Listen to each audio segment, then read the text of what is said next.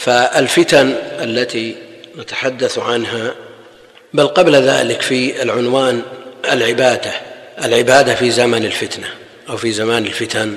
العبادة الله جل وعلا قد خلق الثقلين الجن والإنس لتحقيق هذا الأمر الذي هو العبادة والعبودية كما قال الله جل وعلا وما خلقت الجن والإنس إلا ليعبدون فالعبادة هي الهدف من خلق الجن والإنس. يقول الحافظ ابن كثير رحمه الله تعالى وما خلقت الجن والإنس إلا ليعبدون أي إنما خلقتهم لآمرهم بعبادتي لا لاحتياجي إليهم لا لاحتياجي إليهم.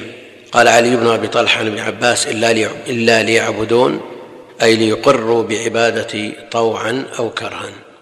وهذا اختيار ابن جرير وقال ابن جريج إلا ليعرفون. وقال الربيع بن أنس إلا ليعبدون أي إلا للعبادة. والمراد بالعبادة كما قال شيخ الإسلام اسم جامع لكل ما يحبه الله ويرضاه من الأقوال والأعمال الظاهرة والباطنة. فتشمل جميع أبواب الدين. فالإنسان يتعبد إلى الله جل وعلا بتوحيده والإخلاص له. ويتعبد له بالإيمان به بشروطه.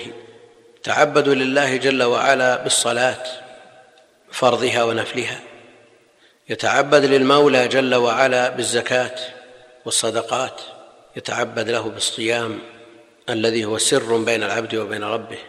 ويتعبد لله جل وعلا بزيارة بيته الحرام وبالجهاد في سبيله وإعلاء كلمته.